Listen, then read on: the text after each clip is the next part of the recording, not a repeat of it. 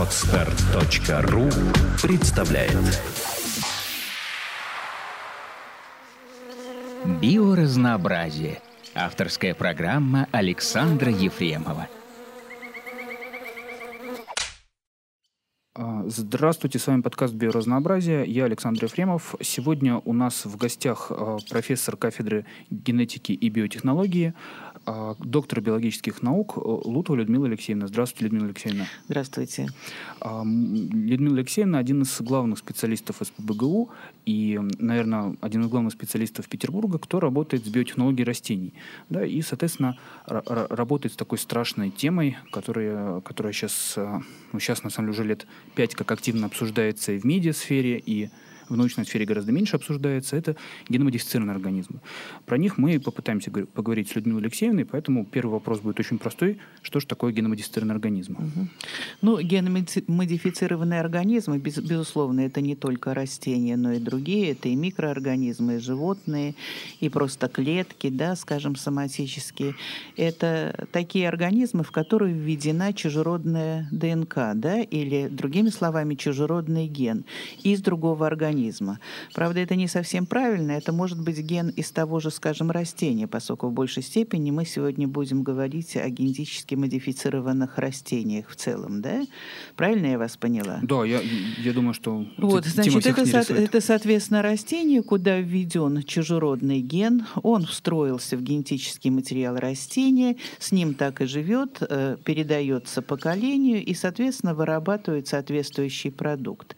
Такой ген еще называют целевым, поскольку он несет те свойства, которые задает экспериментатор. И когда мы говорим о генно-модифицированных растениях, я не хотела бы останавливаться только, скажем, на генно-модифицированных э, организмах, которые используются в пищу. Дело в том, что генно-модифицированные растения это сейчас в основном один из новых метод, методов, новая методология, которая позволяет познавать фундаментальные основы биологии в целом и растений в частности. И вот, скажем, вот это направление, оно сейчас наиболее ярко представлено во всех мировых исследованиях. Второе направление, о, которых, о котором можно было бы говорить, это биотехнологии или генно-модифицированные растения как продуценты новых, новых белков, в том числе и фармацевтических фармацевтического назначения, да, то есть которые могут использованы быть как лекарственные средства и для человека, и для животных в том числе. Но еще одно очень симпатичное направление – это, скажем, генно-модифицированные растения и декоративное цветоводство. Вот здесь уже, поскольку биологи знают много про молекулярную биологию развития растений, они могут использовать любые гены и конструировать голубые розы или, скажем, лютики, содержащие огромное количество лепестков, или низкостелящиеся растения и так далее. То есть тут, собственно говоря, какова фантазия, таков и результат. Экспериментаторы могут получить на, сегодня, на сегодняшний день все – ну вот поэтому, наверное, когда мы будем с вами обсуждать генетически модифицированные растения, я затрону в основном две его части – это генно-модифицированные растения и использование их в фармацевтике и, соответственно, в медицине. И немножечко поговорим о генно-модифицированные растения и сельское хозяйство, то есть использование генно-модифицированных растений для улучшения уже имеющихся, сор... уже имеющихся сортов. Ну и буквально несколько слов, э, хотя эта тема уже э, избита, мы с вами поговорим о том, опасны они или не опасны, стоит их бояться или не бояться, в том случае, безусловно, если они применяются геномодифицированные растения в пищу человека. Ну, действительно, тема, с одной стороны, избита, и, как бы, мне кажется, здесь сложно найти биолога, у которого мнение отличается от того, что это безопасная технология. Но я надеюсь, что нас будут слушать не только биологи, поэтому мы угу. про это проговорим еще раз, нам Хорошо. не сложно. Хорошо. Вот. Хорошо. А, ну, начнем, наверное, еще один уточняющий вопрос, угу. а, просто чтобы мы понимали, о чем мы говорим. Да, вы сказали сейчас, что геномодифицированные растения во многом могут быть использованы для декоративных, для выведения выведения новых сортов. А чем это отличается от традиционной селекции растений? Почему нельзя получить василек традиционной селекции, которая натуральная, без... Можно. Можно. Вот нужно сказать, что вообще все, что касается новых биотехнологических приемов, это методы, дополняющие классическую сельскую, сельское хозяйство, сельскохозяйственные методы, классическую гибри, классические методы гибридологического, скажем, использования, когда просто скрещивают и получают новые формы. Но вот, предположим, основной метод э, в селекции вообще, в том числе и в цветоводстве, это скрестить две формы и перенести форму, которая характеризуется отсутствием какого-либо признака, привнести туда в новый. Так и делают. Но дело в том, что когда скрещивают две формы, то, соответственно, количество генетической информации от мамы и от папы в новую гибридную форму приходит одинаковое. Там есть и те свойства, которые нужно перенести, и те, которые лишние. А лишних, оказывается, очень много, скажем, до 500 генов. Да? То есть, представляете, какой это кусок. И для того, чтобы от них избавиться, для того, чтобы они, скажем, не засоряли новую разновидность, новый сорт, проводят так называемую серию возвратных скрещиваний. То есть вот эту гибридную форму опять скрещивают на, скажем, на маму туда, куда нужно было привнести только один нужный признак. И вот эта вот ситуация, она занимает порядка 8 лет то есть избавление, так скажем, в кавычках от генетического мусора. В отличие от этого, вот новая методология при, при, позволяет в один прием привнести только один новый признак. Один немного генетической информации, а только один тот, так называемый целевой ген, который экспериментатор желает перенести в искомую форму. Вот что касается, скажем, сельскохозяйственных растений, то в процессе селекции, когда вот шла вот такая вот гибридизация, с получением новых форм высокопродуктивных утратили такие свойства, как устойчивость к различным факторам. И биотическим это устойчивость к насекомым, и, биоси, и абиотическим, скажем, холод, много влаги, много соли и так далее. И вот, собственно говоря, биотехнология а ее еще называют второй зеленой революцией, была призвана к тому, к тому, чтобы уже хорошие сорта с высокой продуктивностью улучшить на один шаг, внести туда признаки устойчивости, которые были потеряны в процессе вот селекции с использованием традиционных подходов. Вот, собственно говоря, на этом все и основано. Скажем, чтобы получить устойчивость, скажем, солеустойчивость. Очень часто в, в хорошие сорта, которые не растут на засоленных почвах, а их у нас сейчас очень много, вообще хороших почв осталось мало, туда привносят ген из растений, которые растут на соленых почвах так называемые солончаки, да, то есть выделяют собственный растительный ген и переносят уже в культурную форму растений. Такой подход. Или, например, сейчас э, колоссальное значение придают, ну, скажем, эм, внешнему виду тех же самых да, плодов. Вот те же томаты, особенно э, пока не было тепличных хозяйств, в основном в нашу страну их транспортируют там из Испании, там из э, Эм, Израиля и так далее. Ну, представляете, процесс транспортировки, что будет с плодами? То есть у них лёжкость очень низкая. А чтобы увеличить вот этот вот процесс, ну, скажем, отсрочить созревание и сделать плоды более транспортабельными, для этого в них собственный ген растения переворачивают на 180 градусов и опять вводят – Таким образом, тот продукт гена, который контролирует лёжкость плодов, он самим же растением уничтожается. И в результате мы получаем хорошо транспортируемые плоды. Надо сказать, что вот сейчас в основном все томаты, которые к нам приходят с Запада, э, просто мы свои растения не можем выращивать, полученные в России. У нас нет такого еще законодательства, разрешающего выращивать генно-модифицированные растения, за исключением очень небольшого количества количество форм. Это касается сои, сахарной свеклы и кукурузы. Их по списку порядка 8-9. Да, и картофель туда еще входит. А все остальное, соответственно, мы ввозим. Причем, как вы понимаете, законодательство у нас очень интересное. Выращивать свои формы и вводить их в производство нельзя, а ввозить из-за границы, пожалуйста, никто этому не препятствует. Прелесть. То есть мы препятствуем развитию технологий у нас мы и внедрению... Мы препятствуем развитию технологий у нас, но, соответственно, но разреш раз, разрешен ввод, ввоз продуктов Запада. Так Класс. вот, возвращаясь к тем же томатам, я хочу сказать, что, соответственно, вот все томаты, которые мы получаем из-за, то есть, вот, как я сказала, Испания и Израиль, они все генетически модифицированы собственным растительным геном, слегка его, скажем, преобразовав, изменив его слегка структуру. То есть это собственный ген. Или можно сделать то же самое, изменив в растении синтез так называемого этилена. Это гормон, который способствует созреванию. Вообще, когда, если бы вы пойдете на большие склады, где хранятся фрукты, пришедшие, скажем, и овощи из-за границы, то для того, чтобы ускорить их э, созревание, обычно просто обрабатывают вот эти помещения складов, складов этиленом. И тогда плоды начинают там краснеть, зеленеть, если речь идет о бананах.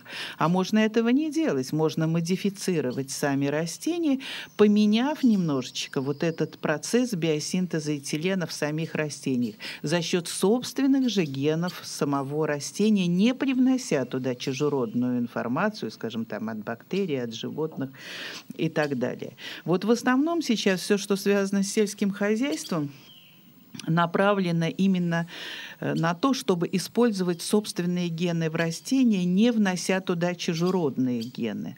Хотя можно использовать и чужеродные, например, холодостойкость, да, такой очень важный признак, особенно, скажем, для северо-запада.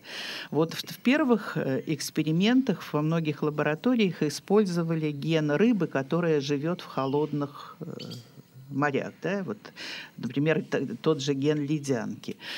Ну и здесь, естественно, начались некие противоречия, что это чужеродный ген, он может вызывать аллергию. Действительно, рыба довольно-таки часто вызывает аллергию. Хотя смешно, один небольшой ген, один небольшой белочек, который продуцируется этим геном, вряд ли может принести, привести к таким нарушениям. Но тем не менее. И поэтому сейчас пытаются использовать другие, собственно, растительные гены вот для этого процесса. Ну и если говорить о распространении трансгенных растений и о том, какие из видов растения, скажем, в большей степени трансформированы, здесь в первую очередь нужно назвать сою, кукурузу, это следующий, следующий по количеству трансгенных растений, дальше сахарная свекла – и даже в меньшей степени картофель. Все остальные понемножку, да, но вот в процентном отношении, конечно, в основном это соя.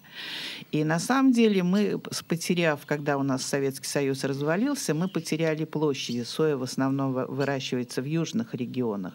И по сравнению с тем, что было, количество возможных площадей, где можно выращивать сою, у нас значительно сократилось. И поэтому мы в основном сою получаем из-за границы. То есть это идет у нас что это экспорт, импорт? Как? Импортная. Импорт, да, да, импортная продукция. Так вот, 90% сои мы получаем из-за границы. А соя это что? Во-первых, это все добавки в кондитерскую, в мясную промышленность. Колбаса. Это колба, ну, колбаса, естественно, да. сосиски, это шрот для корма животных, ну и так далее. Ну и, собственно, просто соя, которую используют вообще в производстве. Так вот, 90% сои, которые мы получаем, она вся генетически модифицированная. Мы ее всю спокойно используем в нашей пищевой промышленности. Каким образом она генетически модифицирована? Это все э, те э, растения, в которых введен ген, обеспечивающих им устойчивость к гербицидам. Э, как вы понимаете, пропалывать растения невозможно. А гербициды – это те соединения, которые уничтожают сорняки, соответственно, в посевах. И получить гербицидоустойчивые растения – это много выгоднее, чем обрабатывать поля гербицидами, которые активно и сейчас, собственно говоря, и в том числе и у нас в стране э, вот эта обработка производится. Химическим компаниям это очень выгодно, потому что гербициды – это очень дорогие э, химические соединения. И, соответственно, вот способы обработки их количества очень разные. Вот, например, чтобы получить тот красивый виноград, который у нас на столе, да, э, вообще вот от гербицидов и других, э, в смысле, от э, гербициды – это э, одна составная часть так называемых пестицидов. А в пестициды входят вещества гербициды против сорняков, инсектициды против насекомых и фунгициды против различных грибных заболеваний. И, соответственно, вот, это, вот весь этот класс соединений очень активно используется у нас на полях. Сразу в скобках скажу, что в основном, в основном, не все, но большинство пестицидов – это мутагены и очень сильные канцерогены, то есть вызывающие опухолевый рост. Так для вот, человека, да? Для человека и, соответственно, животных. для животных тоже, для теплокровных. И вот для того, чтобы получить, скажем, вот тот, э, те красивые урожаи, все, что мы имеем на столе, там, скажем, яблоки без единой червоточинки, виноград красивый, обработку проводят винограда 18 раз до сезона, а яблоки 26 раз за сезон. А вот если мы получаем устойчивые к э, этим соединениям растения, то обработку достаточно провести один раз за сезон понятно количество, да, которое будет использоваться в целом при обработках, оно уменьшается в энное количество раз. Отсюда возмущение и химических компаний, которые, собственно говоря, и финансируют все процессы, связанные с запретом генетически модифицированных растений. Потому Интересно. что они получат просто крах. А выгода для фермеров колоссальная. Оно удешевляет продукцию. Собственно, для чего этот подход был и разрабатывает. И плюс чистит экологию, потому что любая обработка это техника, которую надо выводить на поля. Да? А ну, техника ну, плюс это бензин, обработка химическим веществом да, а, да, экосистемы – это, это не всегда это, хорошо. Да, да это, это не всегда хорошо. Вот, пожалуйста, вам основная причина тех возмущений, которые мы на сегодняшний день имеется, и, имеем. То есть до тех пор, пока генетически модифицированные инженеры не станут такими же богатыми, как производители химические химические компании, до тех пор всегда будет вот такой наблюдаться некий дисбаланс и в прессе, и везде. То, что финансирует, это абсолютно однозначно. Вот я вам, например, приведу пример к нам на кафедру обратились с просьбой протестировать э, влияние сои, то есть выявить генетический эффект, модифицированный, ну и, соответственно, нормальные дикого типа. Ну, мы получили нормальные результаты, в общем, разницы нет никакой, ни а по количеству. Секрет, как вы тестировали? Мы тестировали на дрозофиле, у нас есть такая тест-система, которая позволяет выявлять влияние соединения испытываемого на количество мутаций, различных хромосомных перестроек, на жизнеспособность особей. Мы различий таких не получили. И нам сказали, больше мы вам заказывать не будем, вы нам не интересны. Вот, собственно говоря... И, естественно, и... эти данные никак не опубликованы были, да? Безусловно, безусловно. Отлично. Это была защищена работа магистрская, то есть они были в пределах, как цензовая работа в пределах университета, и не более того. А поскольку у нас это был, так как говорится, ну, побочный некий заработок, то, собственно, нам публиковать это, доводить, у нас есть свои проблемы, которые мы решаем. Ну да, это не совсем фундаментально научные. фундаментально научные. Ну вот вам, собственно говоря, здесь и окружающая среда, и, собственно говоря, восприятие генетически модифицированных растений общественностью, то что стоит, вот, собственно говоря, за всеми этими проблемами. И еще мне хочется сказать следующее, что вот когда в прессе обсуждается влияние генетически модифицированных э, растений там, на человека, на окружающую среду, всегда это берут скопом. Вообще генетически модифицированные растения. Все. Я вам все, я вам в самом начале сказала, что энное количество направлений использования генной инженерии, биотехнологии да, в самых разных направлениях, включая фундаментальную науку. Дальше следующий этап. Когда мы получаем генетически модифицированные растения в эксперименте, мы получаем их энное число. И дальше уже работа экспериментатора выбрать среди полученных такие, которые обладают э, нужными свойствами, да, запланированные в эксперименте. И дальше следующий этап – обязательно их, их тестирование. Ну, во-первых, по каким свойствам? Чтобы они не отличались от исходных форм, чтобы они были не мутагенные, эти растения. Вот о тест-системе вначале я вам об этом рассказывала. Обязательно медико-токсилогические исследования проходят эти формы. И только такая форма, которая вот обладает всеми перечисленными характеристиками со знаками плюс, дальше она уже поступает в так называемое сортоиспытание, где ее могут принять как источник пищи, и, соответственно, уже дальше она доходит до потребителя. И в этом смысле, как пишут сами американцы, а у них не надо маркировать генетически модифицированные растения, что проверка генетически модифицированных растений на несколько порядков выше, чем проверка обычных новых сортов, полученных методами традиционной селекции. А некоторые страны пошли дальше, и я считаю, что они поступают правильно. У них такой тезис. Все вновь полученное должно проходить одинаковую оценку. Медико-генетическую, ну и так далее, и так далее. Почему? И таких примеров очень много. Но вот я приведу пример. Например, томаты. Они неустойчивы к нематоде. Это такой вот, так вот червячок, который, как говорится, губит растения, поедая, корне, поедая и портя корневую систему. Так вот, для того, чтобы получить устойчивые к нематоде растения, их скрещивали просто с растениями-дикарями. Да? А я вам говорила, что растения, растущие в природе, то есть то, что мы называем дикий тип, они в основном характеризуются все устойчивостью ко всему. Но низкой плодоносностью. Ну, низкая плодоносность, меленькие плоды, ну и так далее. То есть это не, продук... не высокопродуктивные формы. И вот получив такой гибрид, они действительно туда перенесли ген нематоды, но вместе с ним, с тем, они перенесли туда и ген синтеза алкалоидов. А вы знаете, например, что картофель там томаты, они синтезируют такие соединения, как томатин, солонин, которые являются очень токсичными и настоящими ядами для животных и человека. Вот и все. Но эти растения не тестировали. Хотя вот голландцы сейчас обез... ввели обязательно, особенно для, для картофеля, тестирование новых сортов на количество вот таких вот вредных ядовитых алкалоидов, ну, у томатов, в частности, это солонин.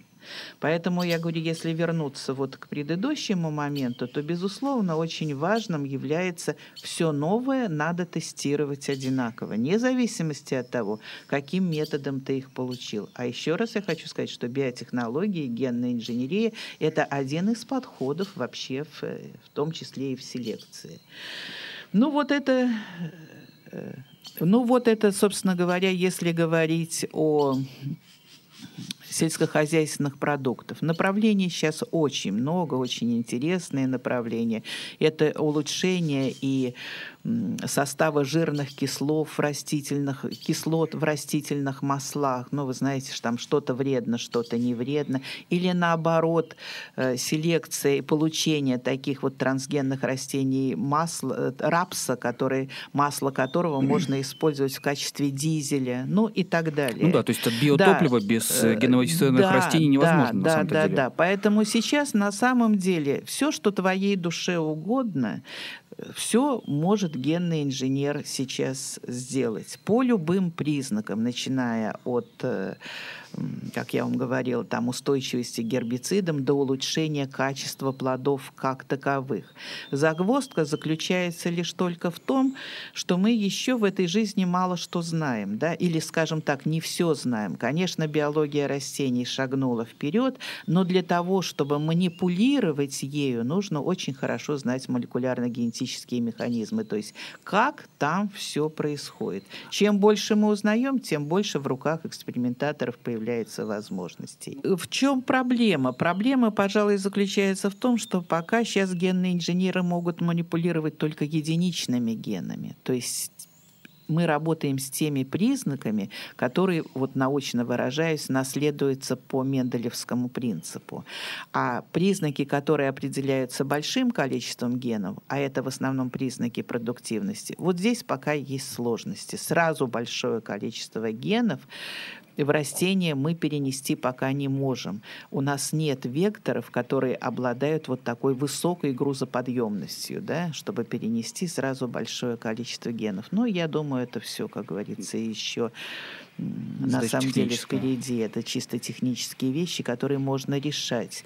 Решена проблема и того, чтобы от генно-модифицированных растений не переносилась пыльца на другие дикорастущие виды.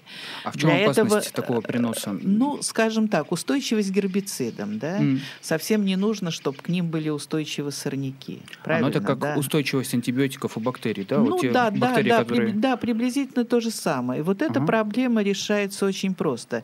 Ген вносит не в ядро, а вносит в митохондрии. Класс.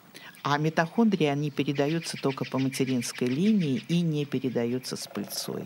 То есть и эта проблема, собственно говоря, тоже решается. То есть это все технические вещи, которые с годами подчищаются. И сейчас все меньше и меньше вопросов уже даже из научного мира генным инженерам по поводу производства вот таких сельскохозяйственных культур. Но теперь немножко о фармацевтике и медицине. С удовольствием, да. да. Я так понимаю, что это та тематика, которой как раз уже э, непосредственно вы занимаетесь. Да, да? мы этим занимаемся, но мы занимаемся больше ветеринарией. Объясню почему. Потому что внедрить у нас лекар, лекарство, выйти на наш рынок очень сложно. Все уже занято. И поэтому мы, как люди, которые больше занимаются фундаментальными вещами, выбрали для своим, ну, скажем, своим местом, куда мы будем, э, э, где мы будем пробиваться, это ветеринария. Ну, в принципе, один и тот же. На самом деле оказались, растения оказались очень классными продуцентами. Если раньше в основном для того, чтобы э, получать лекарства, использовали бактериальные клетки, собственно, и сейчас их используют. Ну или дрожжи. Или дрожжи в меньшей степени, в меньшей степени, чем бактерии, то сейчас уже люди начинают начинают, экспериментаторы начинают понимать, что растения лучше. Почему? Потому что, во-первых, растения это такие же эукариоты, как и человек, и животное, да, то есть такая же по структуре клетка. Значит, если туда перенести ген от человека, то он себя будет вести себя лучше, чем в бактериальной клетке. То есть и укладка белка, и вот, собственно количество белков всегда это больше, чем в бактерии. Если сравнивать с животными клетками, например, клеточные культуры, то растения лучше. Почему? Потому что там нет ни вирусов опасных для человека, ни прионов, да, то вот тот сейчас ну, вот И такой. они, в принципе, менее прихотливы, да? И они, на самом деле, менее прихотливы. И потом вот, собственно, сами сами растения-продуценты, их можно просто выращивать в поле. Ну, представляете, табак, огромнейшая масса, да, из которой можно чистить и выделять белок. А можно использовать как пищевую добавку, не выделяя и не чистя белок, что является само по себе очень дорогостоящими процедурами. То и есть поэтому... просто взять растение просто табака взять растение... с необходимым... Нет, а можно взять и другое растение, mm. морковь, банан, яблоко и съесть их. Вместо вот таблетки? Вместо таблетки. Класс. Да, и сейчас вот на самом деле, особенно для детской вакцинации, на Западе огромное количество лабораторий работают именно со съедобными растениями. Съедобная Бананы, вакцина? яблоко, съедобная вакцина. Вот и все. А гены, соответственно, переносят те, которые надо, и гены вот прививочные, да, которые э, придают устойчивость. Сейчас уже перенесены и получены растения, гены, которые, эм, соответственно, используют как съедобные вакцины против гепатита, против зубного кариуса. Э, что-то даже, например, делается и против СПИДа делают такие вот комбинированные вакцины. Ну и, безусловно, безусловно гены интерферона, которые повышают иммунитет. И вот, в частности, мы работаем э, по производству и вакцин, и растений-продуцентов с геном бычьего, интерфер... бычьего гамма-интерферона. Почему нужен этот, э, собственно говоря, продуцент? Потому что даже те, тот же молочный, крупно, крупнорогатый молочный скот, прежде чем его вакцинировать, их обязательно сначала иммунизируют, то есть повышают иммунитет.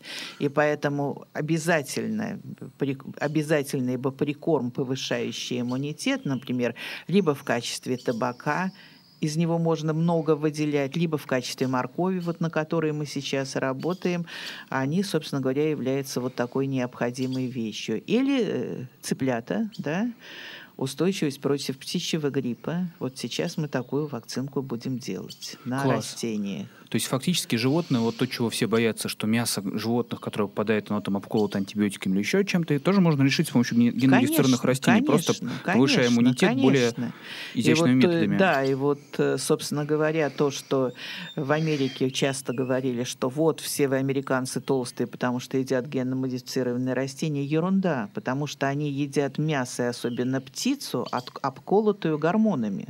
У них как основной прикорм был обязательные гормоны, которые, соответственно, они на них быстро очень росли, и все это потребляется в пищу. Вот проблема американцев в чем. Вот эти все бойлерные дичь, там индюки, гуси, курицы и так далее. Хорошо.